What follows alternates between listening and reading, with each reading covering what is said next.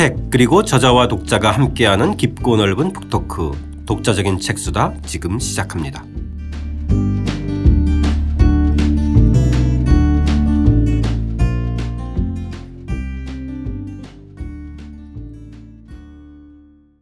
주경철 선생님과 함께하는 주경철의 유럽인 이야기 3권 2장 표트르 대제 새로운 러시아를 건설하다. 오늘은 첫 번째 시간입니다.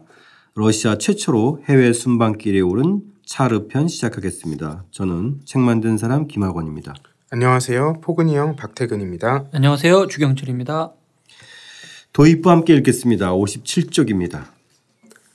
우리는 러시아인이 아니라 표트르인이라고 해야 한다. 러시아는 표트르의 땅이다. 19세기에 러시아의 재무 대신을 지낸 칸크린 백작의 이 말은 러시아 역사에서 표트르 1세가 얼마나 중요한 역할을 했는지 잘 말해준다. 표트르는 40년 가까이 통치하며 러시아를 완전히 바꾸어 놓았다. 국가와 군을 재조직하고 새 영토를 정복했으며 페테르부르크라는 수도를 새로 조성했다. 그리고 그 새로운 틀 속에 유럽 문화를 주입하고자 했다. 17세기 후반 러시아는 모순과 갈등 투성이었다. 차르와 보야르 사이에 권력 투쟁이 상존했고 교회와 국가 간 갈등도 극심했으며 농민들의 처지는 노예와 다름없었다. 군대는 전투력은 보잘것없는 수준이면서도 정치에 간섭할 기회를 노리곤 했다.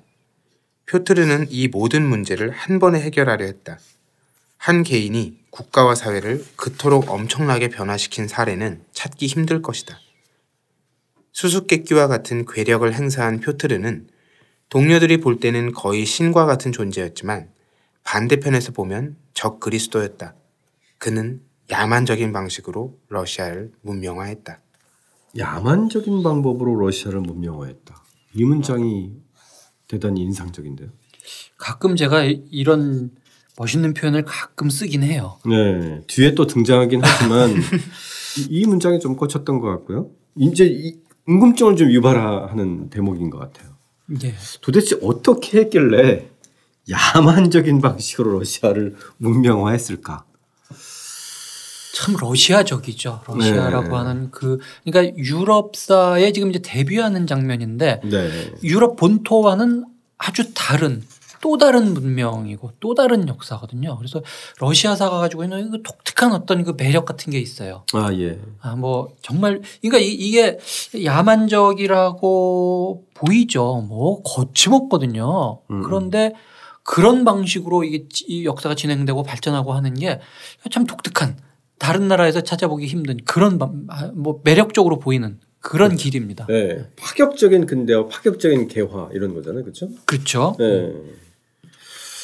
자, 일단 이 표트르의 유년기를 한번 좀 살펴보겠습니다. 일단 두 번째 부인의 아들로 태어났어요. 예, 그러니까 이제 그 아버지가 어, 첫 번째 결혼을 해서 아이를 많이 뒀는데 그 아들 둘이 남았어요. 표도르 이반. 그다음에 이제 두 번째 결혼을 해- 그러니까 그 이제 첫 번째 부인이 죽고 그러고 나서 두 번째 결혼을 해서 거기서 나온 이제 아이가 표트르죠. 그러니까 네. 이제 표트르 입장에서 보면 자기 배달은 형 둘이 있고 그다음에 이제 그 배달은 어, 또딸 누나죠. 누나도 있죠. 나중에 이제 뭐 쿠데타 이렇게 그렇죠. 중요 소피아라고 하는 중요한 인물이 있습니다. 네네. 요런 정도가 이제 지금 요 같은 세대의 주요 등장 인물이죠. 네. 자, 이 나중에도 영향을 미치만 독특한 것이 이 교육조차 받지 못하고 책도 제대로 읽지 못하고 평생 철자 문제로 고민했다고 하는데 이게 좀 가능한 일인가요? 어, 보통 그, 잘 있어요. 그러니까 네. 뭐 제가 지금 정확하게 기억을 못 하겠습니다만 중국 황제도 네. 이게 저 황제 위에서 군림하려는 뭐 그런 세력이 있을 때는 교육을 안 시켜가지고 음. 무식한 황제도 있고 여기도 딱, 딱 그거죠. 지금 표트르를 아예 그냥 방- 일부러 방치해 둔 거예요. 교육을 아예 처음에 안 시킨 거죠. 보통 보면은 어쨌든 왕족이나 그 이 자녀들에 대해서는 기본 교육을 안 시키나요? 글쎄 그 러시아 좀 다르다니까요. 러시아라고 모두 그런 건 아니지만 네. 굉장히 파격적이에요. 그러니까 저 녀석 저 차라리 그냥 아예 내버려 두자. 그래서 뭐 애가 교육 안 받으면 신나죠. 오히려 그냥 그렇게 정말 내 방목을 한 거예요. 네. 그러니까 이 크렘린 황궁보다 모스크바 교회와 또 독일인 정착촌에서 자유롭게 지냈다. 네. 이것도 참 독특한 거예요. 그러니까 하필 어 이제 고에 이제 외국인 촌이 있는데 네. 어 지가 이제 뭐 학교 공부라든지 무슨 뭐 이런 거 하- 하지 않고 지가 막 돌아다니면서 친구 사귀고 이제 이렇게 된 건데 아, 애, 뭐 애초에 지금 이, 이, 이 표트르는 황제가 될 그 가능성도 없어 보이고 처음에 이제 그랬으니까 네. 내버려 뒀- 뒀더니 자기가 이렇게 돌아다니면서 외국인 만나고 뭐 그러, 그러면서 이제 자라난 거죠. 네. 어, 그래서 어떻게 보면 저도 사실 좀 그 생각을 해요. 야, 이게 너무 애- 애들을 막 뭐 이렇게 올감해서 공부시키는 것보다 차라리 이렇게 내버려 두는 게 어떻게 보면은 더 저 이렇게 능력을 키우는 길인가 보다. 뭐 이런 예, 생각도 예. 들 때가 있어요.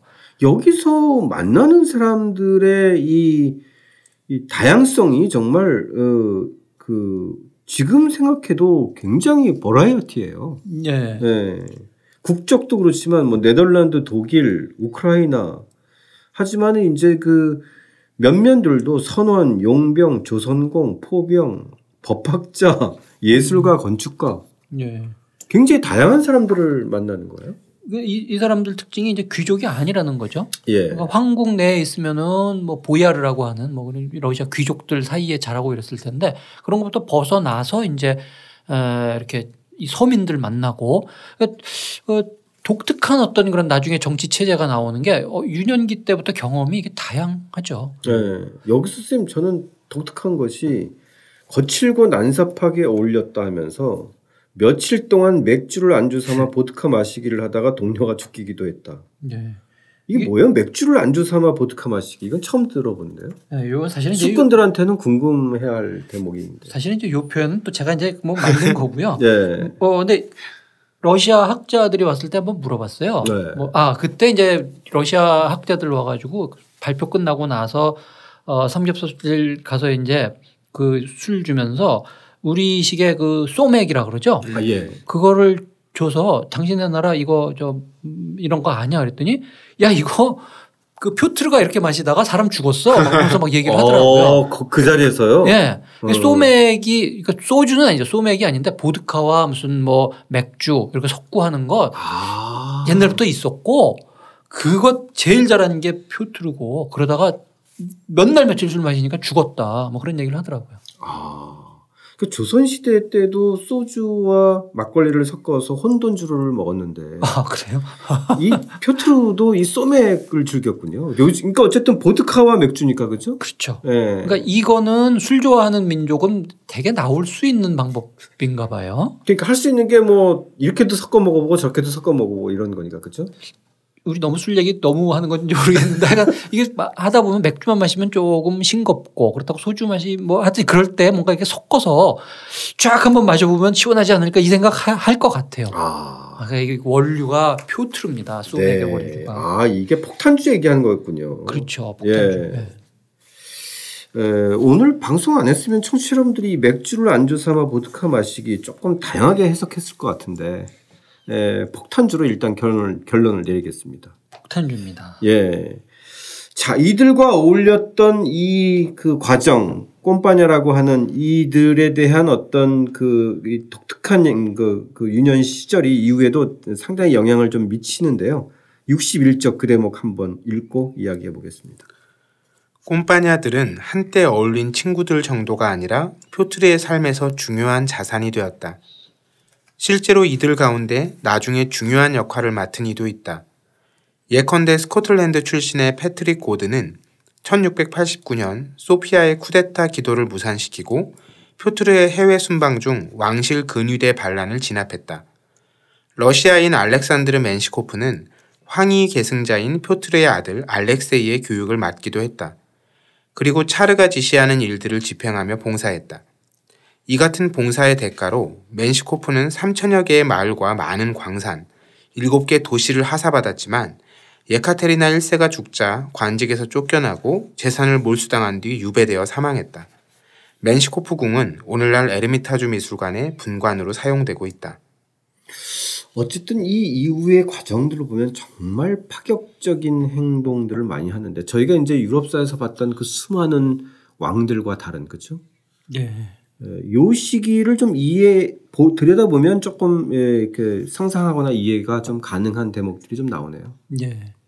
이 혹- 혹시 제가 그 정확한지 모르겠는데 대원군이 야인 시절에 이 저 그렇죠. 이런 사람들 많이 그렇죠. 만나고 이제 그랬다 그러죠. 네, 네, 네. 자기 별명을 저잣거리에 다양한 재능 있는 사람들. 예, 저희 상가지구 뭐 그러는 거예요. 자기 자기 자신은 상가집 개라고 이렇게 스스로 막 네. 비하해서 표현하기도 하고 네. 이게 연상 좀 그게 연상이 돼요. 그러니까 음.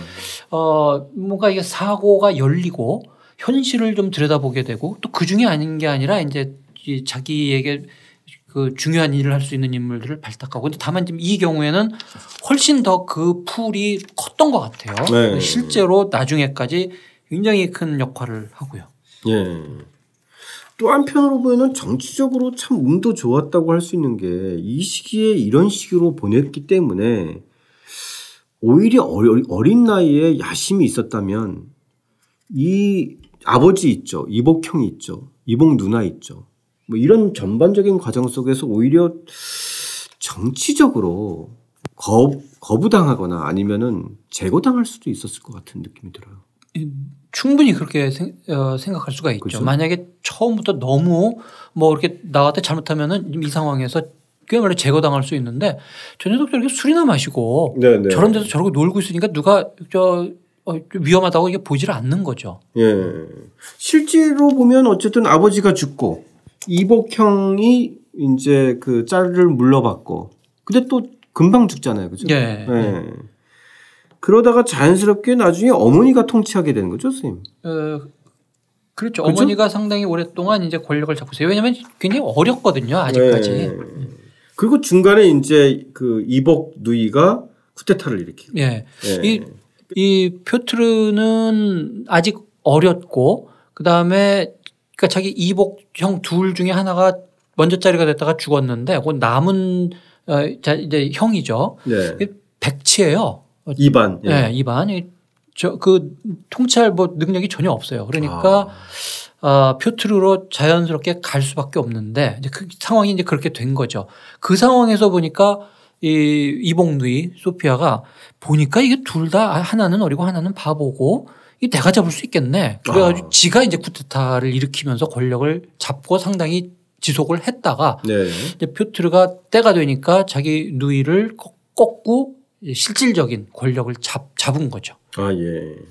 그러니까 그 시기의 과정에서는 전부 다 이제 이런 식의 자유로운 생활을 하게 되는 거고, 그죠? 예, 네, 그런 나중에 그런- 이제 성년이 돼서 권력을 잡게 되는 거고. 예. 그래서 네. 권력을 잡을 때까지는 이제 이런 식으로 자기 꿈도 키우고 뭐 사람도 만나고, 사람도 만나고 견문도 자기 넓히고. 만들고 이제 그, 네. 그, 그 렇습니다. 예. 공부는 안 했지만은 세상 경험은 누구보다 한 거잖아요, 그죠? 책에서 배우는 것보다 이게 훨씬 더 좋을 수도 있어요. 예.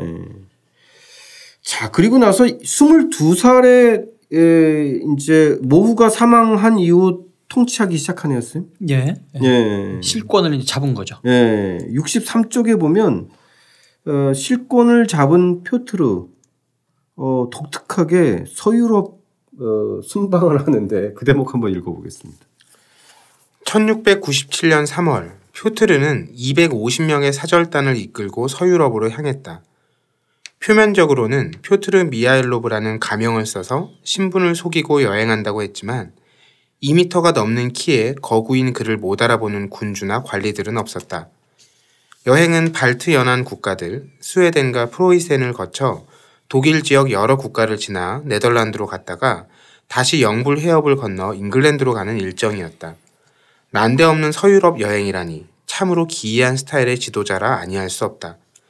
그런데 러시아인들 사이에 차르의 이런 행태에 대한 반발이 커져 심지어 그의 목숨을 노린 반란 기도가 발각되기도 했다.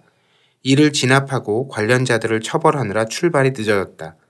이런 국내 사정을 뒤로하고 그는 서유럽 여행을 강행했다. 어, 이 서유럽 여행 쉽지 않은 건데.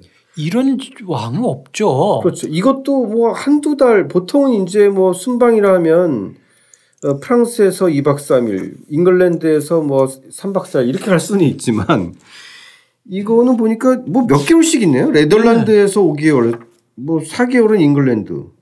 네, 이건 거의 뭐 체류. 1년 반 걸렸으니까요. 네. 1년 반 동안 국정을 내버려 두고 예. 아, 나 좀 나가서 공부 좀 하다 오겠네. 그러면서 이제 나간 거예요. 250명 끌고 그러면서 또 뭐 한 나라의 국가 지도자니까 그 사람이 공식적으로 오면은 뭐 복잡하잖아요. 그러니까 이게 이제 우리 보통 이야기하기는 속이고 자기 신분을 속이고 나갔다 그러는데 이게 사실은 이제 일종의 외교 뭐 관행 중에 하나예요. 만약에 음. 내가 짜르다 짜르로서 간다 그러면은 외교 이 의전을 따라야 되잖아요. 그렇죠. 그런 거 없이 내가 자유롭게 좀 이렇게 다니고 싶다. 음. 그러면은 이제 일부러 어, 나는 뭐 누구다라고 가짜 이름 대고 그러는데 다 알죠. 아. 서- 서로 다 모르는 게 아니라 서로 다 아는데 그렇게 해가지고 이제 좀 비교적 자유롭게 자기가 다니는 거죠. 다만 이제 이 경우에는 그게 1년 반이나 됐다는 게 좀 특이하죠. 예. 거기다가 네덜란드의 조선업에 대한 관심이 좀 많았던 모양이에요. 그렇죠? 이때서부터 이제 받아 받아 그러고 있어요. 예. 그러니까 어, 네덜란드에 가서는 아예 이 조선업에 가서 조선 소겠죠, 그죠? 예, 예. 목수일을 직접 했다. 네, 직접 해본 거예요, 진짜. 배 만드는데 같이 노동자들 사이에 끼어가지고 이게- 들여다보고 직접 망치질도 해보고 노가다를 한 거예요. 예. 노가다 한 그 지도자는 아마 유일할 거예요. 그러니까요. 이것도 뭐 일일 체험도 아니고, 그죠? 예. 직접적으로 자기가 뭔가를 느껴보고 배우고 싶고 현장에서 직접 보고 싶어서 스스로 잔담의 목사라고 칭했다. 목수, 예, 잔담의, 잔담의 목수. 목수라고 칭했다. 예. 그러니까 뭐 이 정도는 아, 정말 대단하죠. 그러니까 러시아는 이제 바다로 나가야 된다. 해군이 필요하다. 뭐 조선업을 일으켜야 된다라고 할 때 그냥 머릿속으로 그런 게 아니라 정말 어떤지 일단 지도자 자신이 현장에 가서 아예 직접 망치질 하면서 본 거예요. 아, 이 정도면은 할 수 있다 없다. 뭐 어느 정도가 필요하다 하는 거를 알아야 무슨 정확하게 지시를 할 거 아니에요. 네, 그 네. 경험을 자기가 해보겠다고 해서 아예 직접 가서 어, 일을 해본 거죠. 예.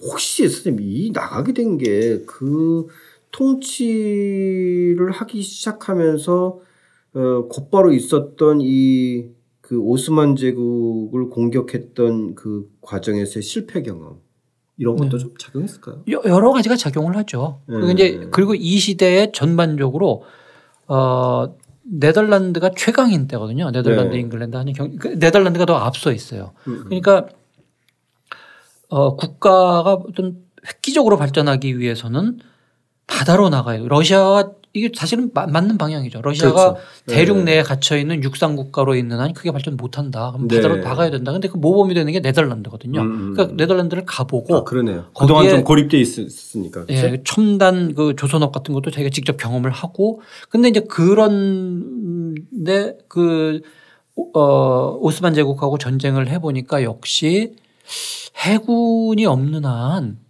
뭐 어디 공격을 했는데 오스만 제국 쪽에서는 계속 해군을 가지고 보급을 하고 이게 못 당하죠. 네.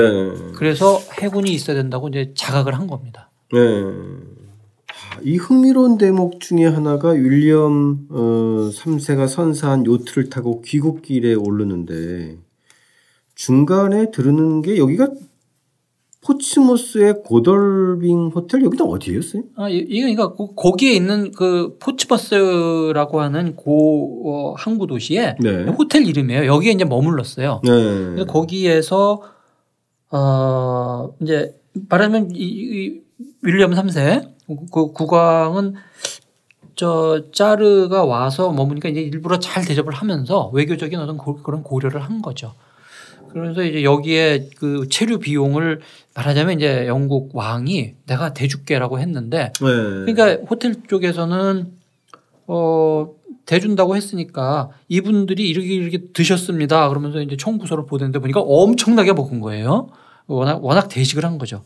근데 가만히 이렇게 보면은 뭐 쇠고기, 양고기, 뭐 뭐 양, 송아지, 닭 뭐 이러는데 적포도주와 백포도주가 각각 12병. 생각보다 많지 않아요. 음. 그래서 엄청나게 맛있을 줄 알았는데 포도주가 싱거워서 아마 이저딴거 맛있지 않았나. 제, 제, 제- 보드카 주로 먹어 먹는 네, 포- 사람이었으니. 예, 차라리 그렇죠? 딴 거를 먹지 않았나 네. 싶어요. 이런 뭐 왜냐면 소주 먹는 한국 사람들도 유럽 가면은 뭐 약 그 그 와인 먹으면 막 몇 병씩 먹잖아요, 그죠? 그렇죠. 네. 혹시 그런 말 아세요? 그러니까 러시아에서 흔 많이 하는 이야기인데 에, 40도 술은 센 것도 아니다. 어. 영하 40도는 추운 것도 아니다. 40km는 먼 곳도 아니다. 그냥 뭐, 이- 뭐 어. 이웃 휙 갔다 오는 거예요. 어, 영, 러시아에서 유행하는 말입니까? 뭐 쭉 내려오는 말이죠. 아. 어, 영하 흥미로운 거네, 그죠? 영하 40도는 추운 것도 아니다. 술, 거리, 예. 추위, 예. 그죠? 예. 40도는 뭐 센 것도 아니래요. 어. 그럼 실제로 몇 도 정도 돼요? 보드카 센 것들은? 이 이상도 뭐, 그건 뭐, 마- 뭐 지역마다 다르니까 우리 왜 그 고량주도 어, 30, 뭐 7도, 8도 있고 60도 있고 근데 60도가 더 맛있잖아요. 60도. 아, 저는 못 먹을 못 먹겠더라고요. 목이 타서. 아, 그래요? 예. 의외, 근데. 이제 보통 도수가 높을수록 고급 술이잖아요. 그렇죠. 그죠? 예. 더 비싸고. 예, 비싸니까. 맛으로 보면 그게 더, 더 좋죠. 아, 예. 그러니까 막 그래서 포도주는 별로 안 마신 거 아닌가 그 생각이 아. 드네요. 그러네요. 예. 아, 술 얘기하니까 갑자기 예, 딴 생각이 자꾸 나서. 자, 어, 어쨌든 귀국해서 이제 돌아온 표트르가 여러 가지 개혁을 단행하는데 독특한 개혁이에요. 이제까지 보지 못했던 마치 저희의 개화기 때의 모습들인데 이 시기에 따지고 보면 근데 사실 일상 그 사회에서 받아들이는 거는 훨씬 더 파격적이어서 훨씬 더 반발이 심했을 것 같아요. 예컨대 수염을 자른다. 이게 러시아가 워낙 전통적인 굉장히 오래 지속된 어떤 그런 어, 문명 그 문명의 가장 큰 특징이 이래서 네. 이게 수염을 자른다고 하는 거는 이거는 정말 엄청난 파격이라고 그래요. 그러니까 저희 무슨 단발령 같은 파격일 텐데. 네. 네. 우리 그랬잖아요. 우리도 뭐 저기 뭐 상투를 자르려면 내 목을 잘라라 모르게 반발했는데 러시아에서 그랬다가 진짜 잘라요. 목 목을 진짜 자릅니다. 어. 어, 뭐 수염 못 자르겠다 그러면은 어, 예외가 없는 거죠. 이 표트르에 하는 그런 거를 보면은 명령 내리고 나면은 그냥 그대로 집행해요. 네. 봐주는 게 전혀 없습니다. 그러니까 어, 조치는 상당히 근대적인데 방식은 어, 철저히 에, 절대적이네요. 그죠? 네. 예. 그것이 또 야만적이라고 하는 측면에서도 좀 그 의미가 상통하는 것 같은데 여기서 보면은 의복, 의복까지 개혁하고 또 서구의 의료 기술을 도입한다. 네.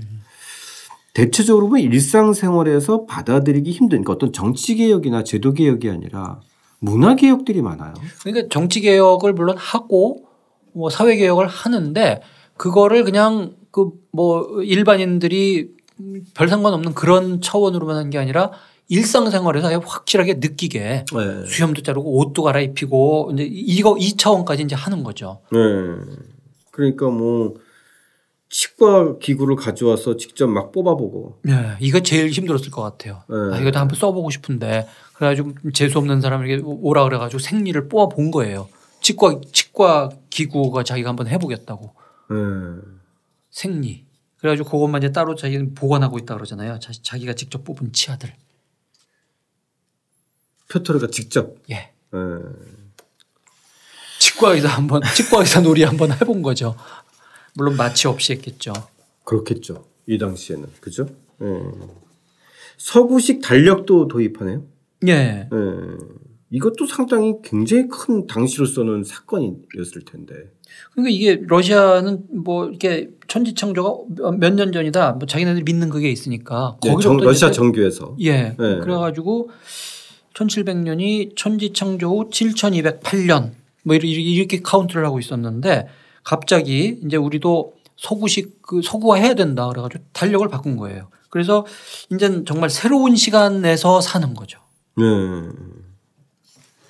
자, 68쪽에 보면은 이 당시의 사파 그림이 있는데, 어, 지금 봐도 생생한데, 사파가 굉장히 잘 그렸어요. 예. 예? 예. 이 당시 사파였나 보죠. 그죠? 예, 이게 18세기 예, 그때. 워낙 충격적이니까 예. 재밌게 지금 그렇게 그렸죠. 자, 이 주경철의 유럽인 이야기 3권 2장인데요. 새로운 러시아를 건설한 표트르 대제의 이야기 앞으로 어떻게 펼쳐질지 대단히 궁금해집니다.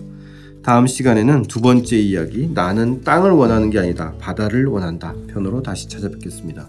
함께 해주신 청취 자 여러분 감사드립니다.